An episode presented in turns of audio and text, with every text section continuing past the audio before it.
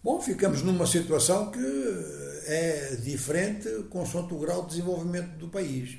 Se começarmos por baixo, pelos países subdesenvolvidos, e consideramos subdesenvolvidos os que estagnaram, e já vamos dizer qual é a diferença, nesses países, tirando o aparelho de Estado e algumas pequenas empresas aqui e ali, a maior parte da força de trabalho tem que criar o seu próprio emprego. Atua no setor informal. E geralmente são operações de, de, de troca, até nem são operações de produção. Eh, esta situação é muito precária e é uma situação em que pode considerar-se que é um, um desemprego disfarçado, com muito pequenos, muito baixos rendimentos.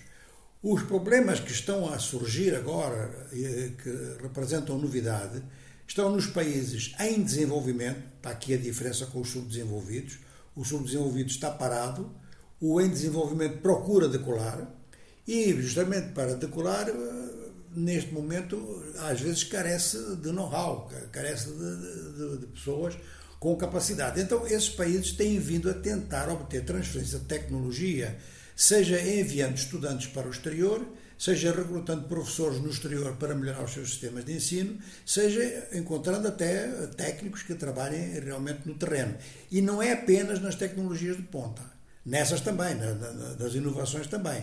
Mas há países a procurar uh, apoios em termos de recursos humanos que possam multiplicar os seus próprios recursos humanos, por exemplo, na área do agroindustrial. Isto é bastante importante.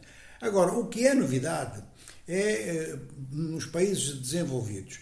Ou seja, vou dar um exemplo.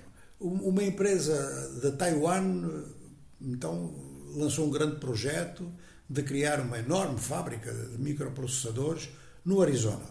Toda a gente sabe que o microprocessador está a ter uma procura mundial enorme e que às vezes há desequilíbrios porque não há oferta correspondente. Ora, esta empresa da Taiwan deparou-se com uma situação de ter que adiar por um ano a inauguração da fábrica, porque nos Estados Unidos não encontrou pessoal qualificado no número suficiente para fazer funcionar a fábrica.